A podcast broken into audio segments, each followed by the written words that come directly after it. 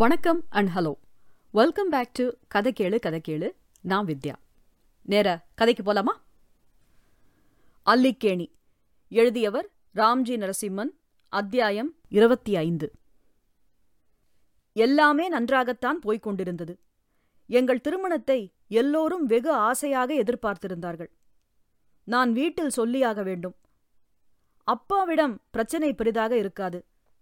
ஆனால் அம்மா என்ன சொல்லுவாள் என்று நிச்சயமாக சொல்ல முடியாது. தனியாக போய் பேசுவதை விட அவளையும் கூட்டிக் கொண்டே போய்விடலாம் என்று அம்மாவை பார்க்க சாஸ்திரி பவனுக்குச் சென்றேன். அம்மா இவ என்னோட வேலை பார்க்கறா. இவ பேர் அந்த்ரா என்று அறிமுகப்படுத்தினேன். ஹலோம்மா என்று அவளை பார்த்து சிரித்துவிட்டு போய் கேண்டீன்ல டீ குடிங்க நான் இதோ வந்துடுறேன் என்று சற்று நேரம் கழித்து வந்தவள் என்ன இவ்வளோ தூரம்? யாருக்காவது பாஸ்போர்ட் வேணுமா? என்று கேட்டாள். பொதுவாகவே என் நண்பர்கள் யாருக்காவது பாஸ்போர்ட் எடுக்க வேண்டும் என்றால் இப்படித்தான் அதிரடியாக அம்மாவை பார்க்க வருவேன். இல்லம்மா வீசா தான் வேணும். நான் இவளை கல்யாணம் பண்ணிக்கலான்னு இருக்கேன் என்றேன். எந்த அதிர்ச்சியும் இல்லாமல் டீயை குடித்துக்கொண்டே அந்த்ராவை பார்த்து கல்யாணங்கிறது என்னை பொறுத்தவரையில ரெண்டு குடும்பத்துக்கு நடுவில் நடக்கிற விஷயம். எங்க குடும்பத்தை பத்தி எனக்கு தெரியும். என் மனசுக்கு இது சரியா வரும்னு எனக்கு தோணல. நான் என் பிள்ளைக்காக மட்டும் சொல்லல. உனக்காகவும் சேர்த்துத்தான் சொல்றேன். என்று ஐந்து நிமிடத்தில் முடித்து விட்டாள். நான் அடுத்த வார்த்தை அம்மாவிடம் பேசுவதற்குள் நான் போயிட்டு வரேன் என்று சொல்லிவிட்டு கிளம்பி விட்டாள் அந்த்ரா. என்னம்மா இப்படி பேசிட்ட? என்று அம்மாவை கடித்துவிட்டு அவள் பின்னால் ஓடி அவள் கைகளை பிடித்துக் கொண்டேன். அங்கிருந்து என் பைக்கில் அவளை அழைத்துக் கொண்டு பீச்சுக்கு சென்றேன். ஒன்றுமே பேசாமல் அமர்ந்திருந்தாள். உன்னை பத்தி எதுவுமே தெரிஞ்சுக்காம அம்மா அப்படி பேசியிருக்க கூடாது. ஏன் அப்படி பேசினான்னு எனக்கு தெரியல. ஆனா இது ஒரு பிரச்சனையே இல்ல. நான் பாத்துக்கிறேன். இன்னிக்கே அப்பாவிடம் பேசுறேன். இதுக்கு போய் நீ ஏன் இப்படி மூஞ்சிய தூக்கி வச்சுக்கிற? கொஞ்ச நாள் மேலேயும் கீழேயும் குதிப்பா. அப்புறம் ஒத்துப்பா. நீ கவலைப்படாத என்று தேற்றினேன். ஒரு வார்த்தை கூட அவள் பேசவில்லை. அம்மா பேசியது ஒரு புறம் இவள் இப்படி அழிச்சாட்டியத்துக்கு அமைதியாக இருப்பது என் எரிச்சலை கிளப்பியது. இதாவது சொல்லுடி ஒன்னு திட்டு இல்ல அடி அதுவும் முடியலனா அழுதாவது தொலை. இப்படி உம்முன்னு உட்காராத என்றேன். நீ சொன்னதுதான் சரி. நான் தொலையறேன் எனக்கு வீட்டுக்கு போகணும். என்னை கொண்டு போய் விடுறியா? இல்ல நானே ஏதாவது ஆட்டோ எடுத்துட்டு போட்டுமா? என்றாள். அதுவரை அவள் அப்படி என்னிடம் நடந்து கொண்டதே இல்லை. நான் இவ்ளோ சொல்றேன்? தொலையறேங்கிற போய் தொலை என்றேன். சட்டென்று மண்ணை தட்டிவிட்டு கொண்டு எழுந்து நடக்க ஆரம்பித்தாள். திரும்பி வருவாள் என்று இருந்தேன். வெகு தூரம் போய்விட்டாள். பல வருடங்கள் கழித்து ஓட்டப்பந்தயத்தில் ஓடுவதைப் போல் மூச்சிறைக்க அவள் பின்னால் ஓடினேன். சரிம்மா ஏதோ கோவத்துல சொல்லிட்டேன். சாரி என்று அவளை அழைத்துக் கொண்டு கிளம்பினேன். வழி நெடுக ஒரு வார்த்தை இல்லை. அவளை வீட்டில் விட்டுவிட்டு நேராக ஜீத் வீட்டிற்கு சென்று சீமாவிடமும் ஜீத்திடமும் நடந்ததைச் சொன்னேன். ஜீத் எல்லாமே சரியாயிடும்டா பார்த்துக்கலாம் என்றான். சீமா ஒரு வார்த்தை கூட பேசவே இல்லை. சரிடா என்று என் வீட்டிற்குச் சென்றேன். எப்போதும் போல் இயல்பான சூழ்நிலைதான் இருந்தது. அம்மா இதை பற்றி ஒன்றுமே பேசவில்லை. அப்பா என்னிடம் வந்து அம்மா மனசுக்கு ஏதாவது பட்டா சரியாதான் இருக்கும்னு உனக்கு தெரியாதா? என்றார். எந்த காலத்தில் அப்பா அம்மாவின் பேச்சுக்கு மறு பேச்சு பேசியிருக்கிறார்? நேராக அம்மாவிடம் நீ ஏம்மா அப்படி சொன்ன? உனக்கு அவளை பத்தி என்னமா தெரியும்? எனக்கு ராதிகா பத்தி கூட தான் ஒண்ணுமே தெரியாது. ஆனா உனக்கு பிடிச்சிருக்குன்னு உனக்காக நான் போய் பேசல? அதனால தான் கேக்குறேன். இவளை எதுக்குமா வேண்டாங்கிற? பார்த்த உடனே மனசுக்கு சரியா படலடா என்றாள். அவ ரொம்ப நல்லவம்மா என்றேன். நான் அந்த பொண்ணை கெட்டவன்னு எப்ப சொன்னேன்? கல்யாணம் சரியா வராதுன்னு தானே சொன்னேன்? அப்புறம் உன் இஷ்டம் என்று சொல்லிவிட்டாள். இதற்கு மேல் இதை பற்றி இப்போது பேச வேண்டாம் என்று விட்டுவிட்டேன். மறுநாள் அந்த்ரா அலுவலகம் வரவில்லை. அவளிடமிருந்து அழைப்பும் இல்லை. அவள் வீட்டுக்குச் சென்றேன். அவள் அப்பா அம்மா அன்பாக வரவேற்றார்கள். அவள் அப்பா கவலையோடு மூன்று வருடங்கள் இப்படித்தான் இருந்தாள். சீமாதான் இவளை கொஞ்சம் கொஞ்சமாக மாற்றியது. மறுபடியும் பழையபடியே பண்ணுகிறாள் என்றார். என்ன சொல்லுவது என்றே தெரியவில்லை. கவலைப்படாதீங்க நான் பார்த்துக்கிறேன் என்று அவளை அழைத்துக் கொண்டு சீமாவை பார்க்கச் சென்றேன். நீயே கேளு சீமா ஒண்ணுமே பேச மாட்டேங்கிறா. என்ன ஆச்சு இப்போ? ஏதோ அம்மா சொல்லிட்டாங்க. நான் என்ன ஓடியா போயிட்டேன்? என்னன்னு கேளு. அந்த்ரா சீமாவை அணைத்துக் கொண்டு உடைந்து அழுதாள். ஜீத்துக்கும் எனக்கும் ஒன்றுமே புரியவில்லை. மீளவே முடியாத துக்கத்துக்கு கூட ஒருவர் இப்படி அழுது நான் பார்த்ததே இல்லை.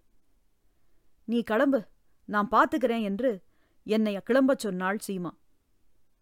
நீயும் வா என்று ஜீத்தை அழைத்துக் கொண்டு அவன் வீட்டு மொட்டை மாடிக்குச் சென்று ஆளுக்கு ஒரு தம்மை பத்த வைத்துக் கொண்டு மச்சான் இதோட பெரிய துக்கத்துல நான் இருக்கேன்டா. உட்டா நானும் அழுவேன் என்று உண்மையாகவே கலங்கிவிட்டேன். ஒரு வார்த்தை அம்மா சொல்லிட்டா. அதுக்காக இப்படியாடா பண்ணுவாங்க. நேத்து சாயங்காலத்திலேருந்து ஒண்ணுமே பேசல. வேதனையா இருக்குடா. என்று பேசிக் கொண்டிருக்கும் போதே அந்த்ராவும் சீமாவும் மாடிக்கு வந்தார்கள். என் கையில் இருக்கும் சிகரெட்டை பிடுங்கி எறிந்து எங்கேயாவது என்னை கூட்டிட்டு போ என்றாள். இப்படி க்ஷணச்சித்தம் க்ஷணப்பித்தமாக அவளை நான் பார்த்ததே இல்லை. அம்மா சொன்ன எதுவோ அவளை வெகுவாக பாதித்திருக்கிறது என்று புரிந்தது. பீச்சில் அமர்ந்து கொண்டு எதுக்குமா இப்படி பண்ணின? என்றேன். மீண்டும் அழுது கொண்டே என்னை கட்டிக்கொண்டாள் பீச் ராசியே இல்லை என்று முடிவு செய்து அங்கிருந்து அவளை ஃபவுண்டன் ஹெட் கடைக்கு அழைத்துச் சென்று அவளுக்கு மிகவும் பிடித்த நைட்டிங்கேல் நோட்புக்குகளும் புதிதாக வந்திருந்த சில கதை புத்தகங்களும் வாங்கிக் கொடுத்தேன். ஏன் இப்படி அழுகிறாள் என்று தெரியாமல் மண்டை வெடித்துவிடும் போல இருந்தது. கேட்டால் அழுகிறாள். வாயை மூடிக்கொண்டு பேசாமல் பைக்கை கிளப்பினேன். என்னை அணைத்துக் கொண்டு லகுஜாகலே என்ற எனக்கு பிடித்த இந்தி திரைப்பாடலை முணுமுணுத்துக் கொண்டே வந்தாள்.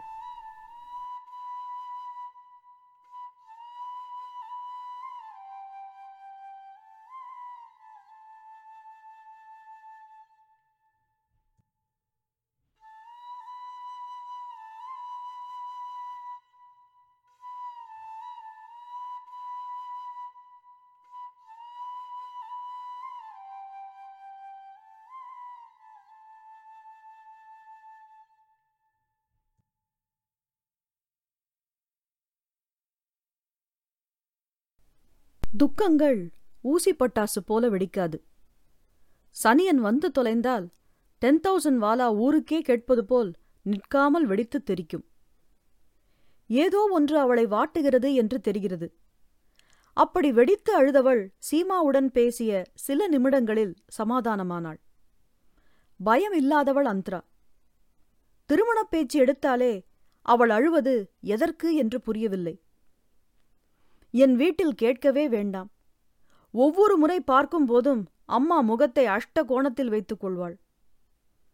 எப்போதும் போல் என்னோடுதான் உணவு. மாலையானால் நண்பர்களோடு அரட்டை. அவ்வப்போது நாங்கள் பார்க்கும் படங்கள் என்று எதுவுமே மாறவில்லை. என் மனதுக்கு ஏதோ ஒன்று அவளை வாட்டுகிறது என்று நன்றாகத் தெரிந்தது. கேட்டாலும் சொல்ல மாட்டாள். அவள் அப்பா பல வருடங்கள் கழித்து மீண்டும் மன அழுத்தத்தில் இருக்கிறாள். ஏனென்று தெரியவில்லை என்று சொன்னது இன்னும் என் மனதை பிசைந்தது.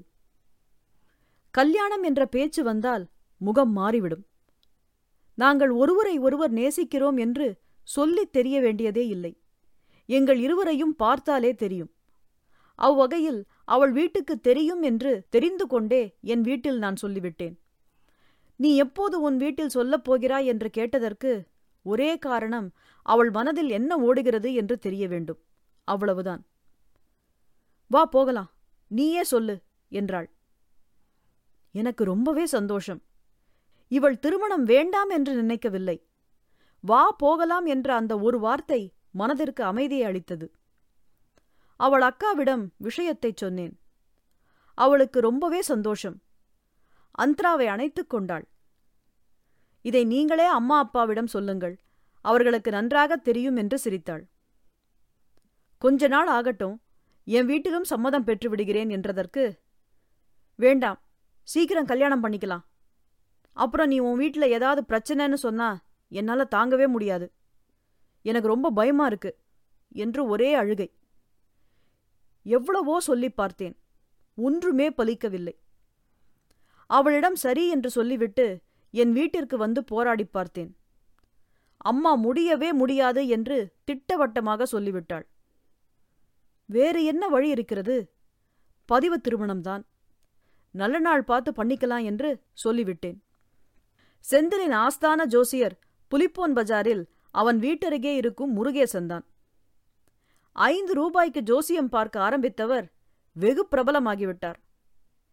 பல அரசியல்வாதிகள் திரைத்துறையினர் அவரை அழைத்துக் கொண்டு போவார்கள். எங்களுக்கு நல்ல நண்பர். ஆனால் அவரிடம் ஜோசியமெல்லாம் பார்த்ததே இல்லை. செந்தில்தான் அவரிடமே நாள் குறித்துக் கொள்ளலாம் என்றான். அவளையும் அழைத்துக் கொண்டு அங்கு சென்றேன். எங்கள் இருவர் ஜாதகத்தையும் பார்த்துவிட்டு என்னை பார்த்து உன் பெயருக்கு முன்னால் முனைவர் பட்டம் வருவது உறுதி என்றார். அந்த கணமே அங்கிருந்து எழுந்து போயிருக்க வேண்டும். அந்த்ரா ஜாதகத்தையும் பார்த்துவிட்டு ஆஹா ஓஹோ என்றார்.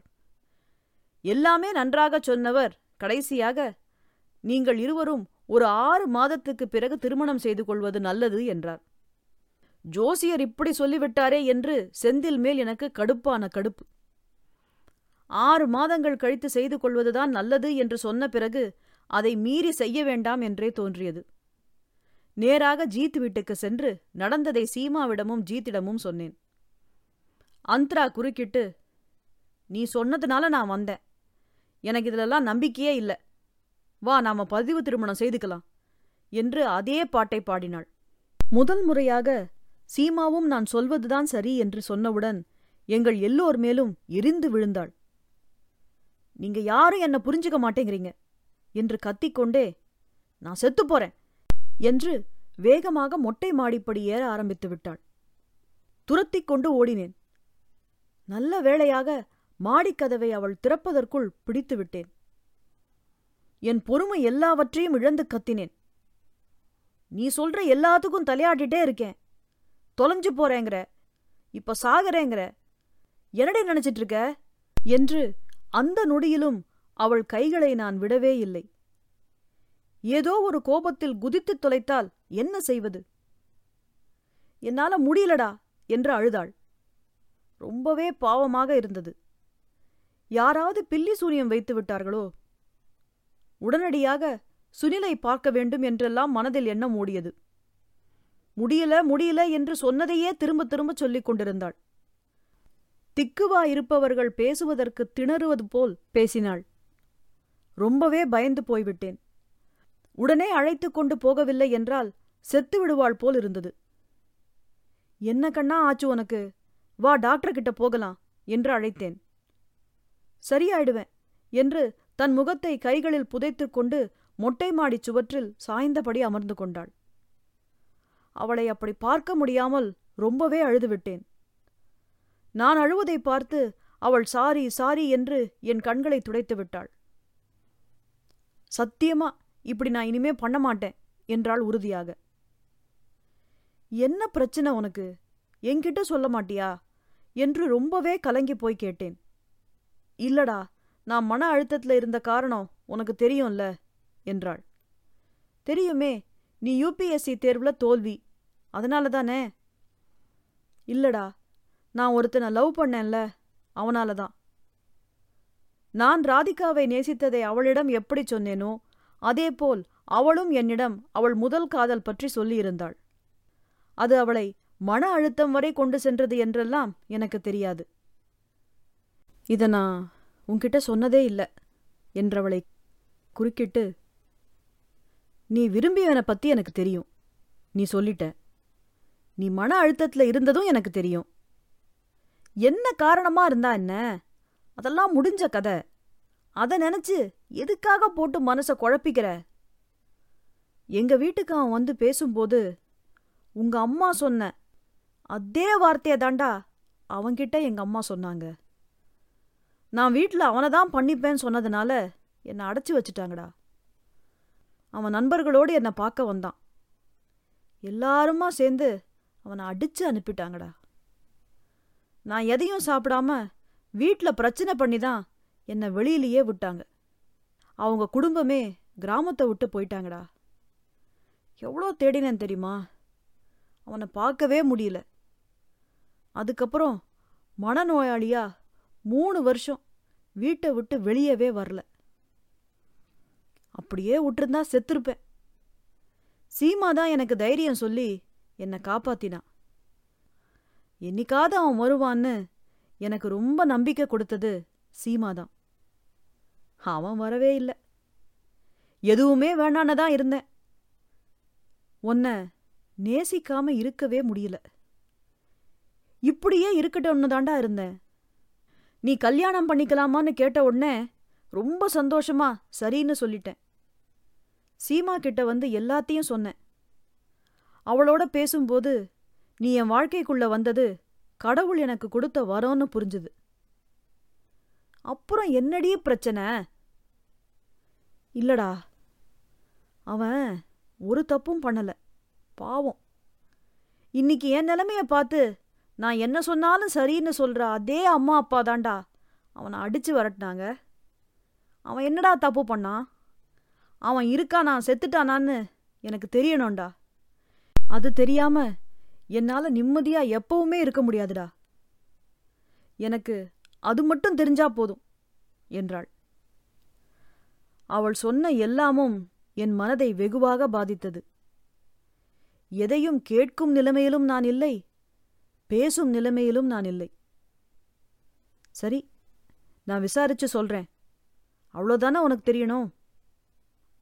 ஆமா உன்னோட நிம்மதியா வாழணும். ஒன்று என்னை உடனே கல்யாணம் பண்ணிக்கோ. இல்லைன்னா அவன் இருக்கானா செத்தானான்னு சொல்லு. இது ரெண்டுல ஏதாவது ஒன்று சீக்கிரம் நடந்தே ஆகணும் என்றாள். எங்கேயோ இருப்பவன் என்ன தவறு செய்தான் என்று கேட்டுவிட்டாள். எந்த தவறும் செய்யாமல் கதிகலங்கி நிற்கும் நான் என்ன தவறு செய்தேன் என்று அவளை கேட்கவே இல்லை. காதலிலும் யுத்தத்திலும் எல்லாமே நியாயம் என்ற சித்தாந்தத்தை அணு அளவு கூட நம்பாதவன் நான். என்னை பொறுத்தவரையில் அவள் என்னிடம் சொன்னதில் உண்மை இருந்தது. கடுகளவு கூட நியாயமில்லை. காலம் கடந்து சொல்லும் உண்மைகள் பொய்களை விட கொடுமையானது. இத்தனை நாள் சொல்லாமலேயே இருந்தாயே? அப்படியே அதை கடைசி வரை சொல்லாமலேயே இருந்திருந்தால் என்றோ ஒரு நாள் உனக்குள் அவன் மடிந்திருப்பானே? உன் குமுறல்கள் தாங்க முடியாமல் தானே கேள்விகளை கேட்டேன். உன் பதில் என்னை உடைத்துவிடும் என்று உனக்கு தெரியாதா? ஒருவன் இருந்தான் என்றுதானே சொன்னாய்? இன்னும் எங்கோ உன்னுள் இருக்கிறான் என்று ஏன் சொல்லவில்லை? என்னை வைத்துக்கொண்டு அவன் நினைவில் இப்படி உன்னையும் மறந்து பிதற்றுகிறாயே. உன்னையும் அறியாமல் என்னை நேசித்து விட்டாய். நான் உடைந்து போய்விடக்கூடாது என்றுதான் திருமணத்திற்கு சம்மதித்தாயா? உன்னை காதலிக்கிறேன் என்று நான் சொல்லவே இல்லையே. திருமணம் செய்து கொள்ளலாமா என்றுதானே கேட்டேன். அப்போதாவது நீ இதை சொல்லியிருக்கலாமே. என்னையும் விட முடியாமல் அவனையும் மறக்க முடியாமல் இத்தனை நாள் இருந்தாயா? உன் எல்லாமும் நான் மட்டுமே என்ற மிதப்பில் இருந்தேனே. உன் வாசம் என்மேல் பட்டுக்கொண்டிருந்தால் போதும் எதையும் சாதிப்பேன் என்று எத்தனை முறை சொல்லியிருப்பேன். நிஜமாக இதோ நிற்கிறேன். அவன் நிழலும் நினைவும் இன்னமும் உன் மனதை விட்டு அகலவே இல்லை என்பதை என்னால் தாங்கிக் கொள்ளவே முடியாது என்று நன்கு தெரிந்தும் உன்னையும் மறந்து பேசும்போதே உன் எல்லாமும் அவன்தான் என்றுதானே அர்த்தம். உன் மனதில் எங்காவது நான் இருக்கிறேனா? இத்தனை நாள் நீ என் மீது வைத்திருந்தது கருணையா? என்னோடு நீ வாழ சம்மதித்தது நீ எனக்கு போட்ட பிச்சையா? இதை நீ சாதாரணமாக என்னிடம் சொல்லியிருந்தால் கூட நானே அவனை தேடியிருப்பேன். உடைந்து போய் அவனை நான் இன்னும் மறக்கவில்லை என்பதை உன் ஒவ்வொரு வார்த்தையும் உணர்த்துகிறதே. உன்னை நேசித்ததைத் தவிர நான் வேறு என்ன தவறு செய்தேன்? எதற்காக இவ்வளவு பெரிய தண்டனை என்று எவ்வளவோ கேட்க வேண்டும் அவளிடம். எதுவுமே கேட்கவில்லை. எதை கேட்பது? அஸ்திவாரமே ஆடியிருக்கும் கட்டிடத்தில் அடுத்த மாடி ஏன் கட்டவில்லை என்று கேட்பதில் என்ன பயன்? சந்தேகம் இருந்தால் கேட்டு தெரிந்து கொள்ளலாம். அதற்கு இடமே இல்லாமல் தெள்ளத் தெளிவாக அவள் மனம் எல்லாவற்றையும் சொல்லிவிட்டதே. அடித்துச் செல்லும் வெள்ளம் எதையும் சேதப்படுத்தாமலா போகும்? பொய் சொல்ல அறிவு வேண்டும். மனதிற்கு ஏது அறிவு? இத்தனை நாள் அவள் மனதில் பூட்டி பொக்கிஷமாக வைத்துக் கொண்டிருந்த வலிகளும் நினைவுகளும் வெள்ளமாக என்னை அடித்துக் கொண்டு போய்க் கொண்டிருந்தது. அதன் கரையை காத்துக் கொண்டிருக்கும் மரம் என்று கூட தெரியாமல். சற்று நேரத்தில் சீற்றம் குறைந்து வெள்ளம் ஓய்ந்தது. விறகாக மிதந்து கொண்டிருந்தேன். எதுவுமே பேசாமல் எழுந்து போய்விட்டேன். நேராக செந்தில் வீட்டு மொட்டை மாடிக்குச் சென்றேன். ஹரியை அழைத்தேன். நடந்ததைச் சொன்னேன். கதறி கதறி அழுதேன்.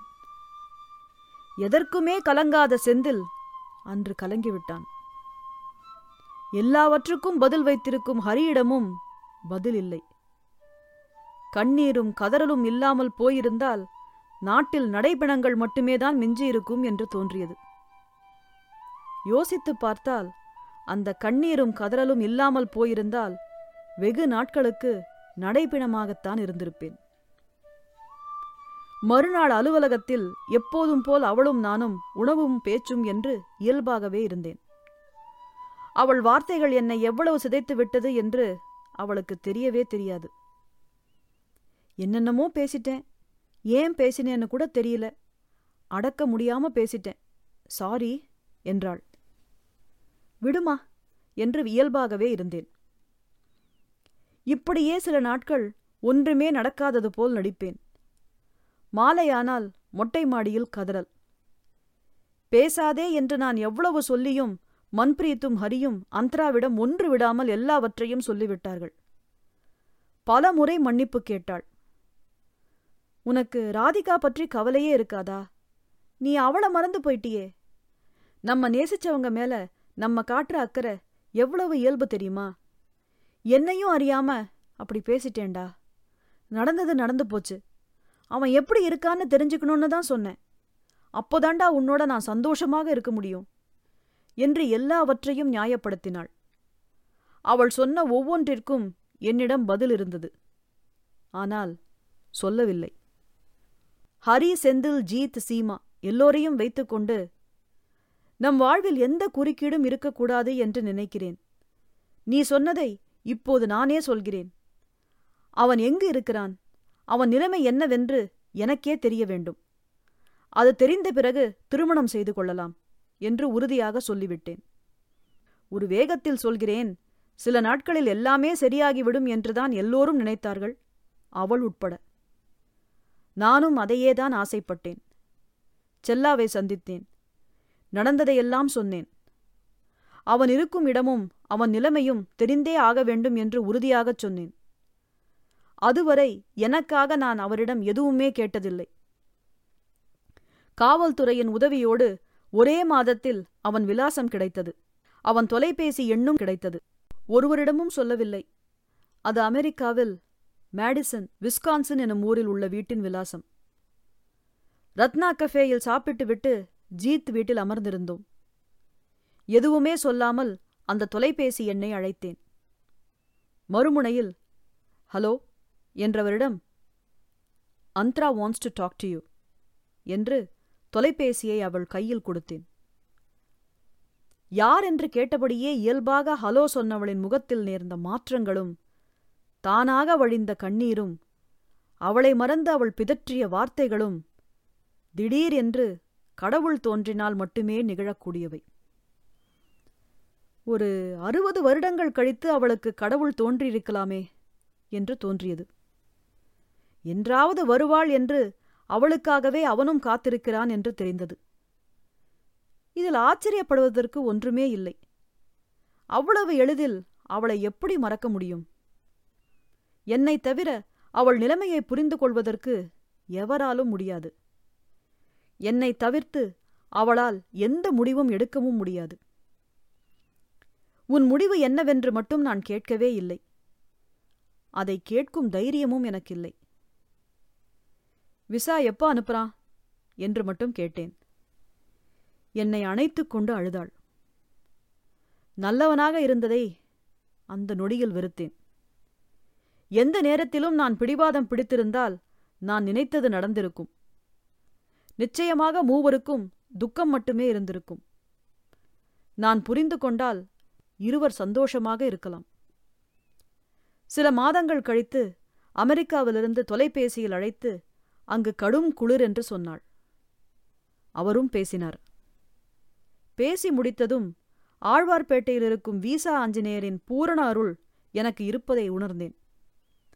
அதுவரை என்னை நேசித்தவர்கள் கல்யாணப் பேச்சு எடுத்தால் அமெரிக்கா போய்விடுகிறார்கள் இனி எவருக்கும் அருள் பாலிப்பதில்லை என்று முடிவு செய்தேன். அல்லிக்கேணி தொடரும்.